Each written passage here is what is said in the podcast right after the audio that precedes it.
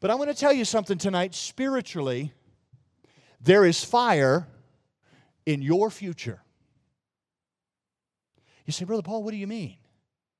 Well, if you do not know Jesus Christ as Savior and you die in your sins, there will come a day when you stand before the God of heaven at a place called the Great White Throne Judgment. And you will be judged according to your works, and you will be cast into a lake of fire. If you die without Christ, there's fire in your future. But if you're here and you know Jesus Christ is your Savior, there's fire in your future as well. Oh, no, you will not be judged at the great white throne judgment. That's not what I'm talking about. Your soul will never be thrown into hell if you have trusted Jesus Christ as Savior. But according to the passage of Scripture we have just read, there is a fire for the believer that will judge and try our works on this earth. And so I say to you, you must be prepared for the fire. I want to preach a message that I've entitled Survive the Fire. Survive the fire. Because according to this passage of Scripture, you and I can uh, so order our lives that we can be prepared for the spiritual fire that's coming. I want us to notice some things. The Apostle Paul is speaking of your life and mine. And as he speaks of your life and mine, he compares our lives to a building. Notice the question is not if we're building or not. That's not the question. Notice what he says here. He says in verse 10 According to the grace of God, which is given to me as a wise master builder, I have laid the foundation, and another buildeth thereon. But let every man take heed how he buildeth thereupon. Notice it says every man. It does not say let every man take heed if he builds. No, no, no. The assumption is made you're building, I'm building, and the, the, the main thing that we need to be concerned with is not what we're building, it's not how big it is or how small it is, but it is how we are building. For 15 years of my life, I sat under a man by the name of Charles Surrett. This is a, one of the sayings that he drilled into us when I sat as a member of his church. He said, What you build shows talent, how you build shows character. And the Word of God tells us very plainly here let every man take heed how he buildeth thereupon. Now, I want you to notice several things about this passage of Scripture. Notice the Apostle Paul talks about the foundation. Remember, we're looking at your life and mine as a building. And so, first of all, he talks about the foundation. Notice verse 11 For other foundation can no man lay than that is laid, which is Jesus Christ. You know, the, the foundation of a building is the most important part in many ways. You can have a beautiful structure, you can have beautiful decorations, you can have beautiful paint, you can have beautiful, uh, beautiful architecture in every respect. But if there is a flaw in the foundation, the entire edifice will come crumbling down. When I was a boy growing up in upstate South Carolina, there was a house about a block and a half, maybe two blocks from where I lived. The Lees often referred to it as a cute house. Now, I don't know what that means, Pastor Monday. A cute house. I mean, they look at a baby that, uh, and they call a baby cute, and they look at a house and call it cute. I don't know. I don't know how to define that word, but it was often described as a cute house. And uh, you know, it's a very interesting thing though about that house. It wouldn't be long before you'd see the moving truck, and Brother John, they would unload everything. You think, oh, somebody's bought the house. But then it wouldn't be long before, I don't know, three months, four months, the moving truck would be back, and they'd be moving out. And we always just to scratch our head and think, you know, that house looks pretty good on the outside. I wonder why nobody stays. Until word got out, the problem was a problem with the foundation.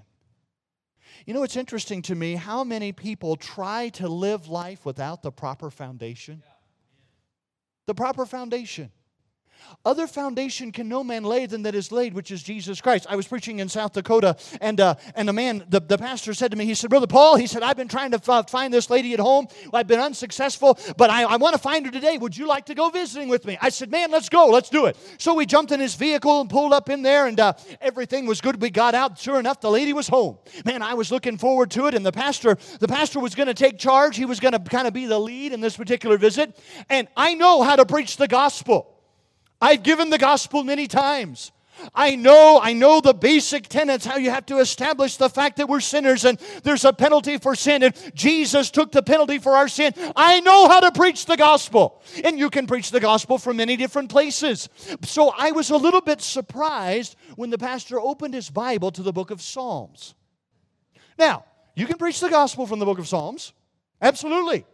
Absolutely. But he did not go to any of the Psalms that I would have thought he would have gone to.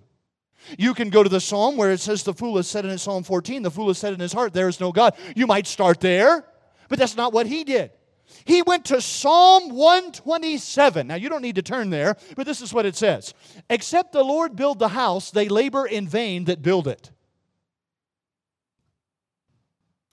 Now, all scripture is given by inspiration of God, right? All scripture is profitable. But you're going to preach the gospel from that verse? Except the Lord, uh, uh, uh, except the Lord uh, keep the city, the watchman waketh, but in vain.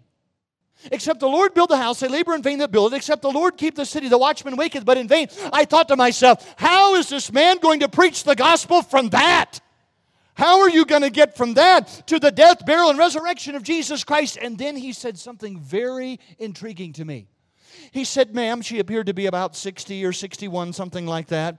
She, he said to her, she, He said, Ma'am, I don't know what it is that you have as, as goals in life. Maybe you have family goals. Maybe you have uh, maybe you have relationship goals. Maybe you have goals at work and a career and all of that. I don't know what your goals are in life, but he said whatever they are, they are doomed to failure without the foundation of Jesus Christ. Because except the Lord build the house, they labor in vain that build it. Except the Lord keep the city, the watchman waketh, but in vain. I sat there, I thought, wow. I would have never gone to that verse to preach the gospel, but you know what? The guy's right. And what he said to her, I say to you tonight.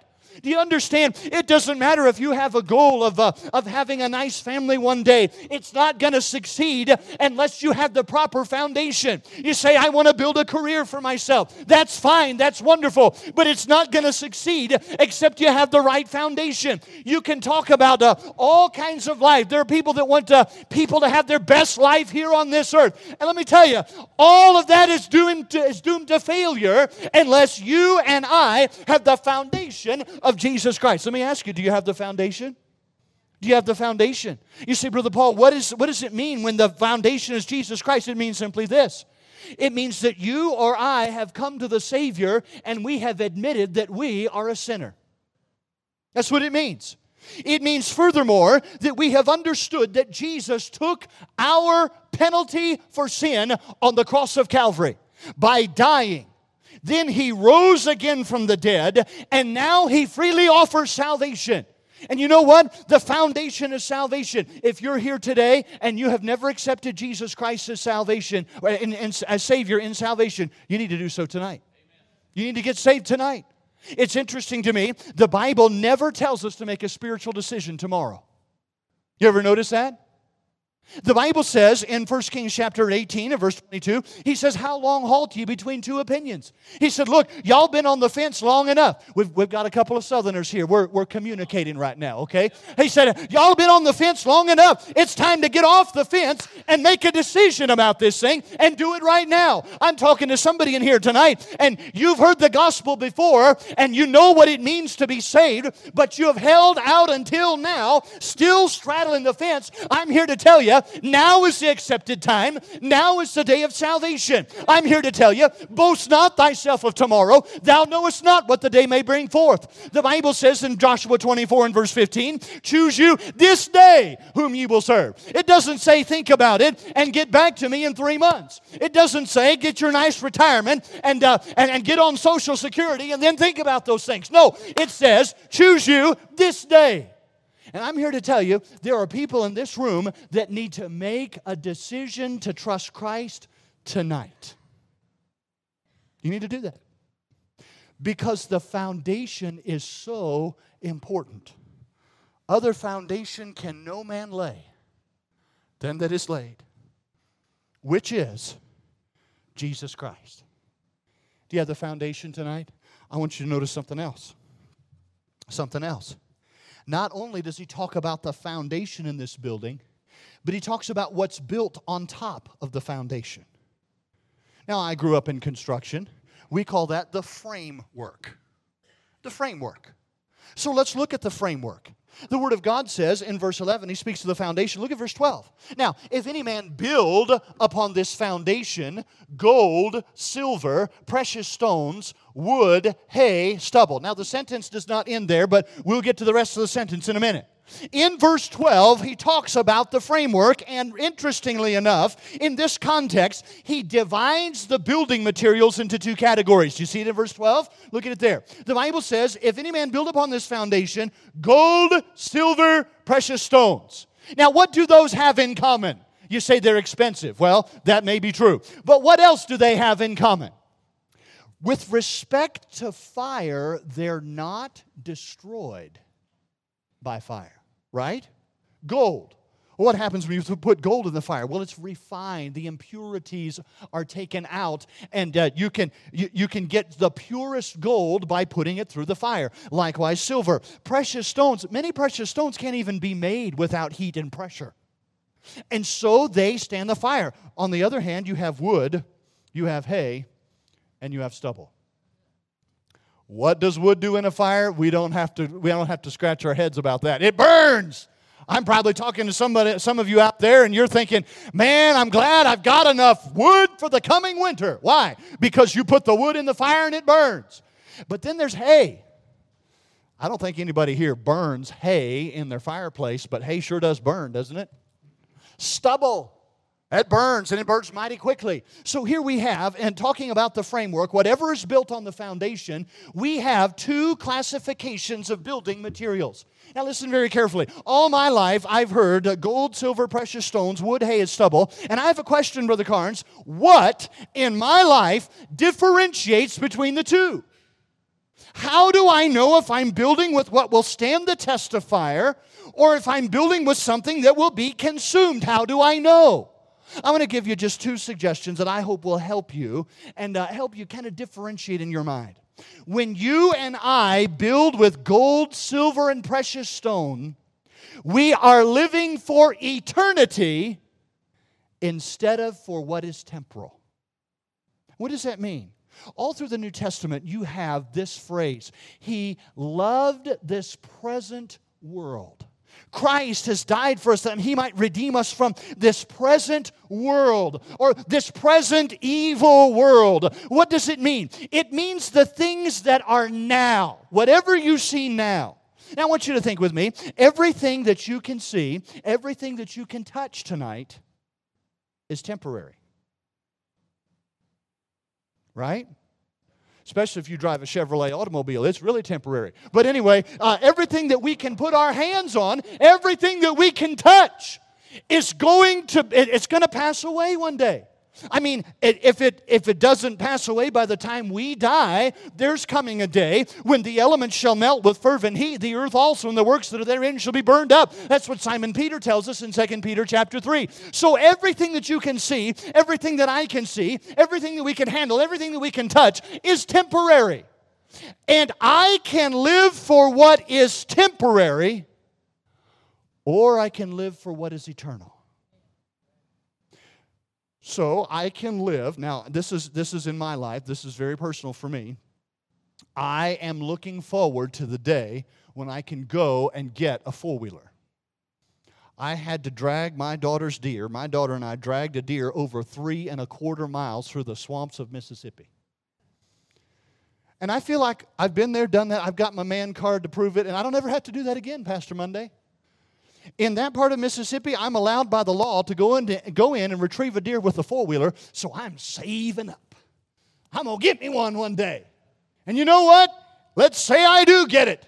Let's say I do get it and I, I am able to use it and it's a wonderful thing for me, and I, but it, it's all really just temporary.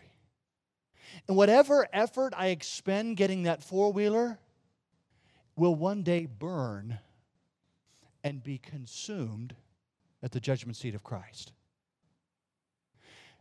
So the question is this What part of your life is spent living for eternity? Now, part of our life has to be spent living for this world, okay? If you don't believe me, try not paying your bills and see how life goes. Okay? And you can go in and, and, give them a sermon and say, Well, I'm living for eternity, so I don't have to pay my bills. The power company's not going to see it that way. They're not. The bank isn't going to see it that way when it comes to your mortgage. Part of our life is spent living for the things of this world. I understand that. But let me ask you something. What part of your life is spent living for eternity? What part of your life is spent opening the Word of God and communing with God as you read His Word? What part of your life is spent on your knees in prayer? What part of your life is spent telling others about the Lord Jesus Christ? What part of your life is spent for the things of God and for eternity? Because whenever you and I decide, today I have set aside time that I'm not living for things that are going to pass away, but I'm going to live for something that is eternal and priceless, you're grabbing the gold and putting it into the building. You're grabbing the silver and you're weaving it in. You're adorning it with the precious stones, and when the fire comes and tries your work and mine, those things will stand the test of the fire. But I want to give you a second suggestion that I believe differentiates between gold, silver, and precious stone and wood, hay, stubble. I believe this. I believe it is important as we serve God to serve God in the power of the Holy Spirit instead of in the power of the flesh. Now, this is what I believe. Listen very carefully.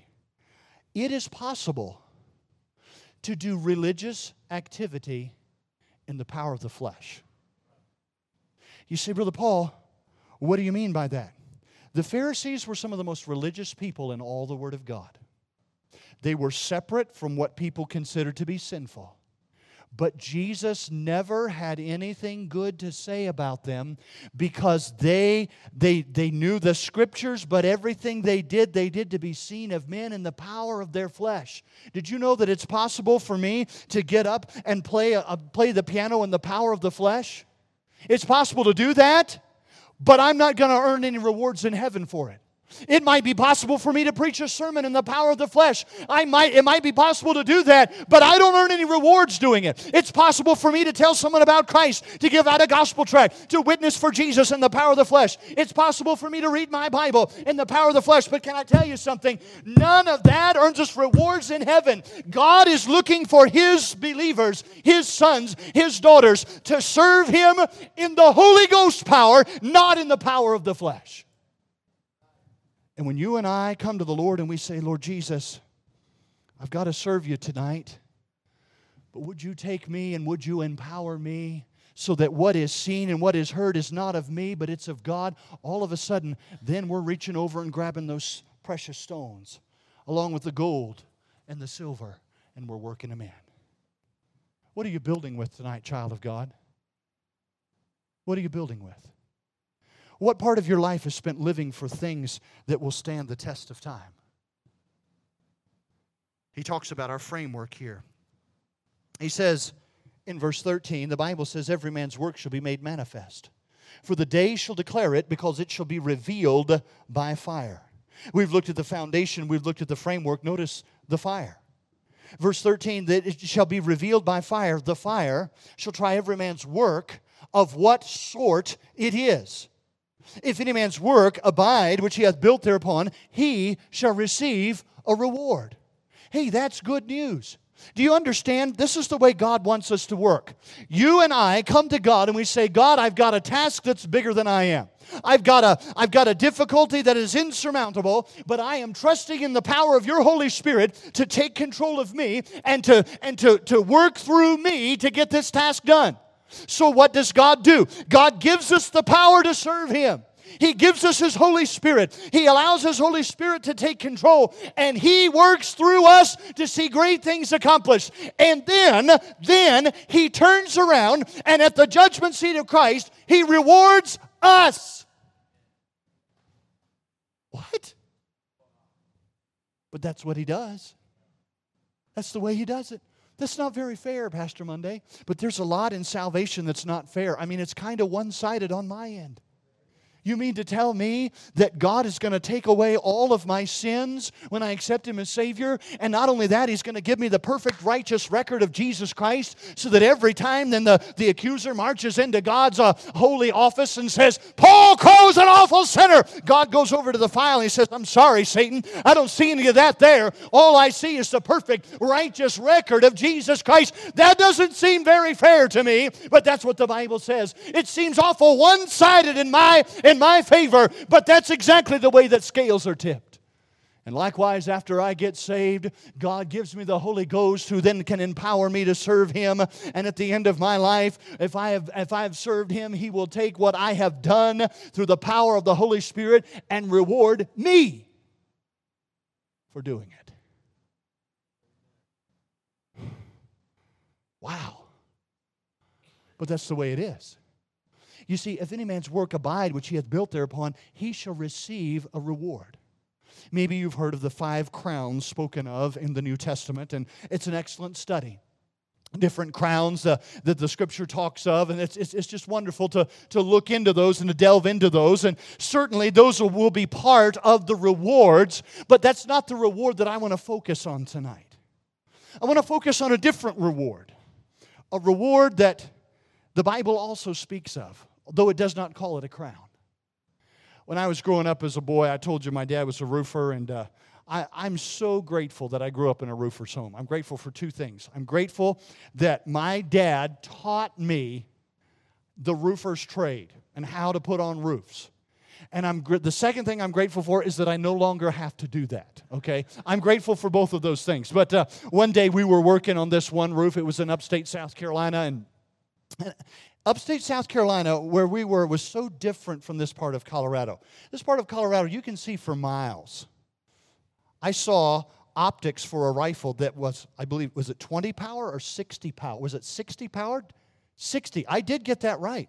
60 power scope. I can't even imagine that where I live because it's a jungle. You can't see 70 yards, much less I, I, don't know, I mean, three or four miles away. I've seen your pastor take a pot shot at a coyote, and I swear he had to put it up like this as a howitzer, as it was, it looked like a mile and a half out there. That didn't stop us from putting off a couple rounds into the air, you know. But uh, you just can't see that far where we live. And really, really, the dynamic is, is such that storms will pop out of nowhere because you can't see for all that, all that space. There's mountains there. Now, they're not very, they're not Colorado mountains, okay? They're not, you all with your 14,000 foot peaks and your tree lines. And uh, look, we just have molehills back east, but would you just pat us on the head and make us feel good as we call them mountains? Okay. So the mountains are there, and storms will pop over those mountains. You just have very little time before they hit you. So it was that my dad and my two brothers and I were working on a house. It was an old mill house in Greenville County, South Carolina. We had torn off layers of asphalt shingles. We had torn off a layer of cedar shingles, which meant there was no solid decking on the roof. There were slat boards. We had to cover that with plywood. We then had to cover that with uh, felt paper and then put a roof on. It was a very involved process. Well, we had this one side of the roof all the way torn off, and we were about to start sending up plywood when all of a sudden my dad looked at the sky. He said, Oh, boys. He said, Look, I can see the tip of that cloud there. It's going to be on us in, in no time at all. We've got to get this roof covered. And so he had a tarp. He unrolled that tarp. And man, as we were unrolling the tarp, sure enough, the rain came in, those clouds broke, and it just it just dumped all kinds of rain on top of us. So here we were, four human lightning rods in the middle of a thunderstorm trying to spread a tarp out over this house. If you know anything about construction, you'll understand that when dry wall becomes wet wall, there's a problem. Okay? So we could not allow the water to get in into that exposed uh, house. We couldn't do that. Well, everything was fine. We had the tarp all the way spread out, but there was one issue we had to deal with. The house had a steep part here and it had a flatter part here. Well, right there in that transition, the water, for some reason, was not scooting off the end of the roof. It was ponding right there. Eight pounds to the gallon, it's getting heavier and heavier and heavier and heavier. Didn't take a rocket scientist to understand before long that tarp's not going to be able to hold that much weight. And when it breaks and all that water goes in on the attic, none of us, none of us wanted to think about that because it meant we would have been doing the roof job for free and painting their kitchen and giving them, I mean, we would have, we would have done the whole thing for free.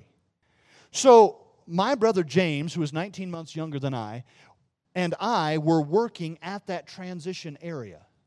The tarp was wet, we were soaked, the, the, rain continued to fall, and yet we were trying to get our arms underneath it and shoot it off onto the side.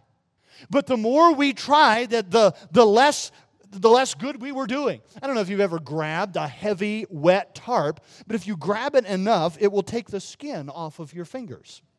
So now we're bleeding, you know, and that it wasn't very bad. Not like we need to go to the emergency room. That just sounds tough in the story, okay? So anyway, we were bleeding. We were trying to get this thing off and working hard, you know. I don't know how we finally got it off, but there came a time when all of a sudden that water came up. It shot harmlessly off onto the ground, and no sooner had it done that, we stretched the tarp tight so that we watched as every drop that hit the top went all the way off and fell harmlessly onto the ground. So now here we were. Rain is still falling, lightning is still flashing, thunder, uh, it's, it's all there. It's not a prairie storm. Don't think it was that bad because they're not that bad back there. But it was still, a, a, I've seen it strike trees and split them in half like Paul Bunyan's axe. I mean, it can be scary. But we were standing up there in that storm, and my dad is standing at the top of the roof. My youngest brother, John, is up there with him. And he looked at me, and I will never forget the words that he said. He looked at his skinny boys, all three of them on the roof, and he said, Boys, I'm proud of you. That's what he said, Brother Gardner.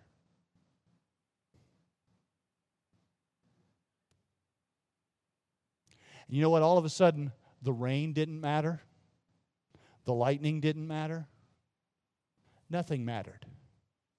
Because at that moment in my life, the man that mattered most to me in all the world had put his stamp of approval on my work. He had looked at what I had done, me and my two brothers, and he had said, I'm proud of you. He approved my work. Are you listening tonight, ladies and gentlemen?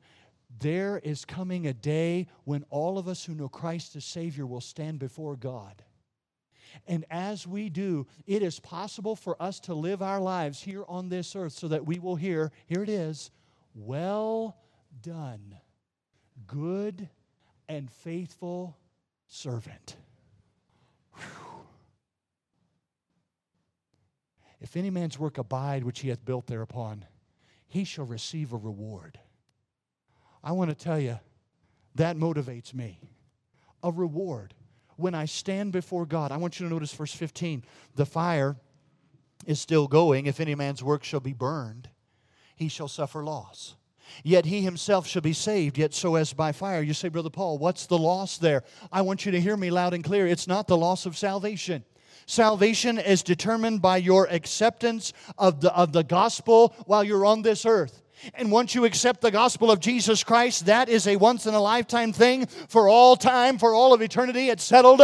You're kept by the infinite power of God through faith unto salvation, ready to be revealed at the last time. You are kept by the one who is able to present you faultless at the presence of our Lord's glory with exceeding joy. You are in the, in the hand of Jesus, and he is in the hand of the Father, and no man is able to pluck him out of the Father's hand. That's what the Word of God says. So the law spoken of here is not a loss of salvation, but it is a loss of reward.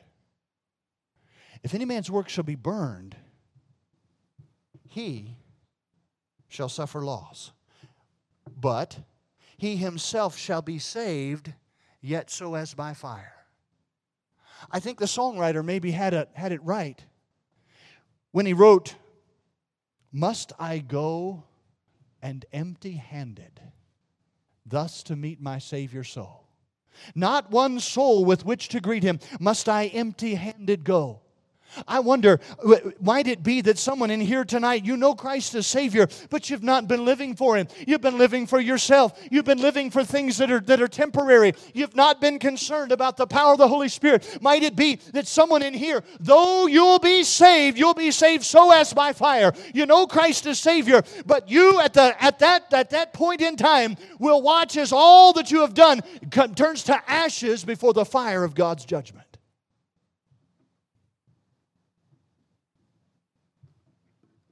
I don't know about you, but the more I understand of what Jesus gave for me, the more motivated I am to be able to give something back to Him. Does that make sense?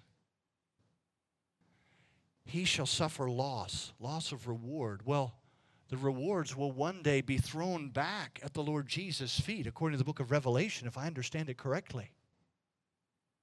And boy, I would never I would never want to be a part of that throng and have nothing to lay back at his feet. And so tonight I want to ask you are you prepared for the fire? That fire is going to try your work. It's not going to try your soul if you're saved, but it, it, will, it will try your work. You see, if you know Jesus Christ as Savior, you have been saved unto good works. That's what the Bible says in Ephesians chapter 2 and verse 10. So, what kind of good works are forming that part of your building that will not burn? Are you prepared for the fire? We were coming eastbound on Interstate 40 I was preaching in California and it was time for us to go back home. I, I think it was close to Thanksgiving time. And so we had, we had left Barstow behind us. We had left uh, Flagstaff behind us. And we were, we, had, we, we were through Albuquerque all the way into Texas. We had even come through Amarillo, Texas, but it was time to stop for the night. So my family and I, we were, we were talking about it, and I said, well, hey, here, here's a little spot in the road. It's called Alanreed, Texas. Let's stop there. We'll pull our trailer in there. We can stop for the night. We can continue on the, the following day. So, sure enough, I pulled into Alanreed, Texas, there. And Alanreed, Texas is one of the smallest towns in America that I've ever seen. I mean, it is really, they have postcards that advertise there are more skunks in Alanreed than people. Now, I don't know if, I don't know if they're referring to registered Democrats or what. I don't, I don't know what that means, but the truth is they advertise there are more skunks there than people. This little place where we stopped, the only thing in Alanreed, Texas, it was five business establishments in one. It was a gas station, it was a motel, it was an RV park, it was a grocery store, and it was a post office. All of those five in one. Well, I pulled in there, and, uh, and sure enough, they had, some, they had some space in the RV park. And I don't know if they were eight or 12 spaces. It wasn't a very big park, but it was all we needed. And so I, I paid them and I pulled in. And the only other person in the RV park was a, about a $300,000 motorhome. And I initially pulled in next to it. But then I thought better that, Pastor Monday. I said, you know, there's no point in this.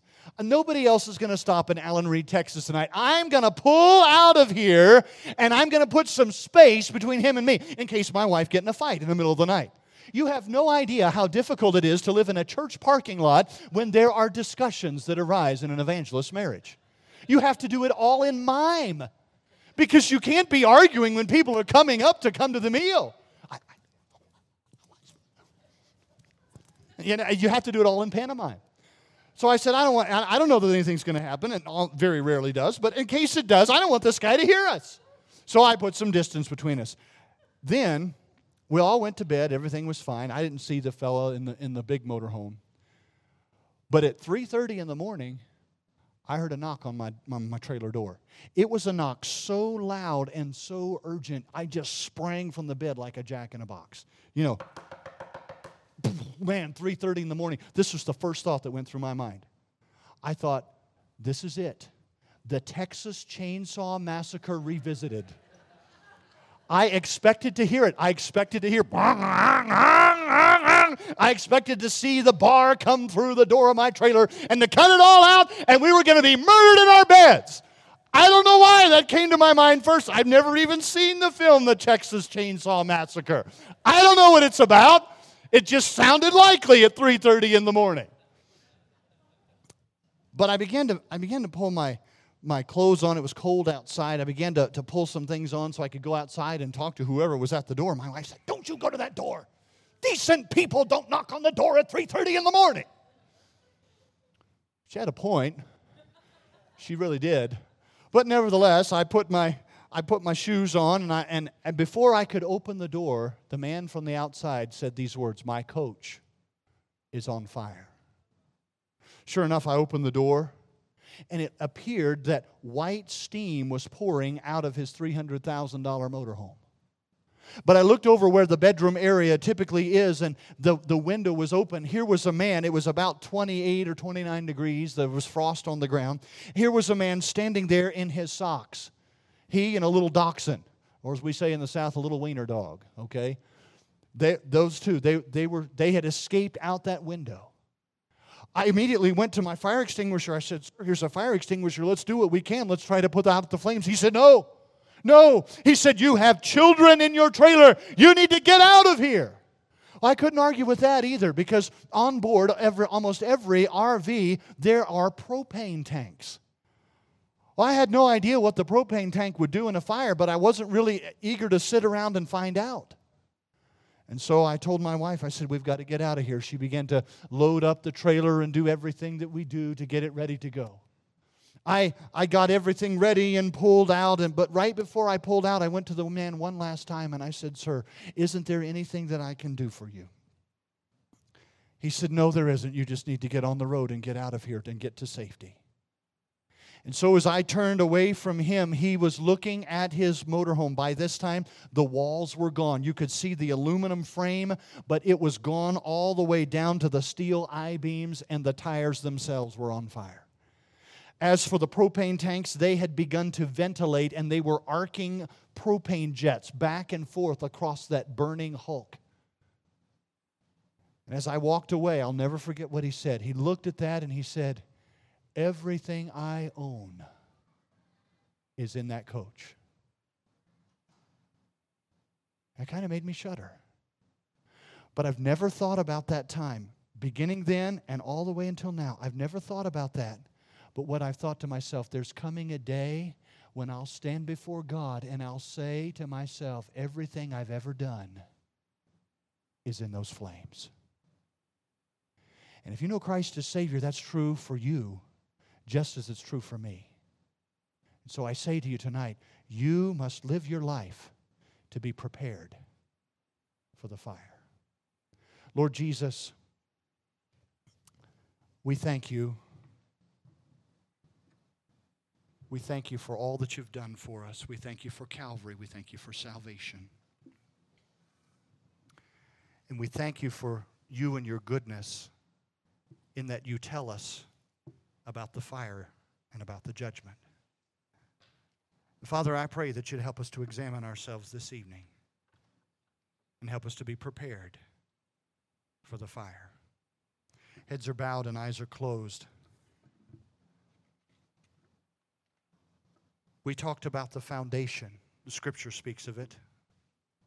How many of you would say tonight, you know, Brother Paul, whatever else is true in my life, there's no doubt in my mind, I have the foundation.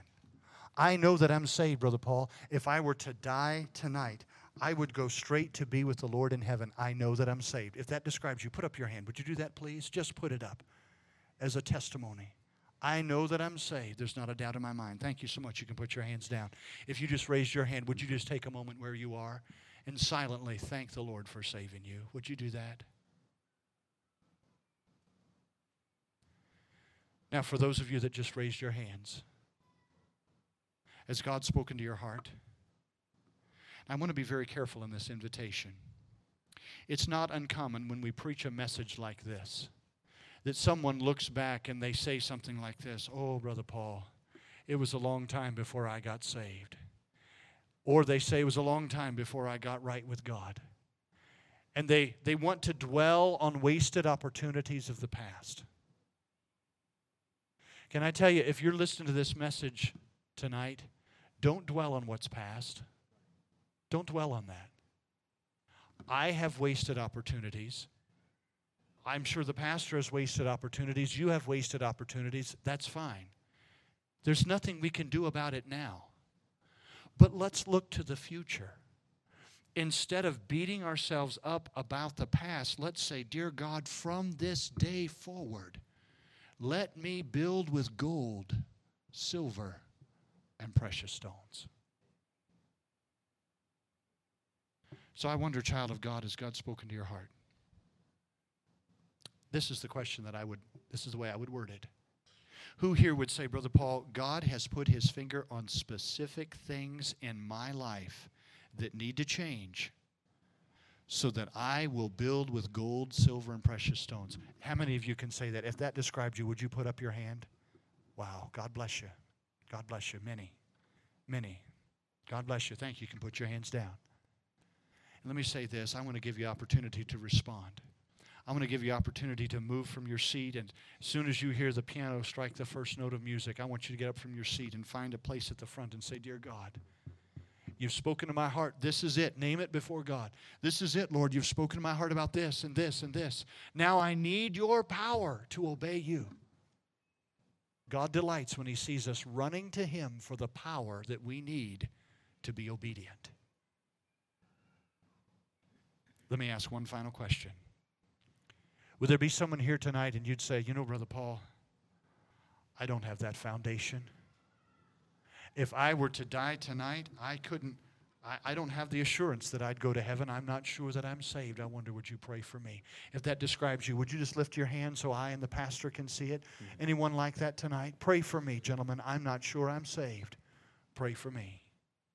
Pray for me. All right, let's stand to our feet, please, with our heads bowed and eyes closed. Everyone standing. Lord Jesus, you've seen the hands of your people. People that, with the uplifted hand, have said, There are some specific things that need to change in my life so that my life can stand the test of fire. It can be gold, silver, and precious stones. I pray that they would, be, that they would do business with you tonight. I pray, Father, that on their knees they would understand humility and the need for the power of God to obey the leading of God. Work in this invitation, we pray in Jesus' name. Amen. The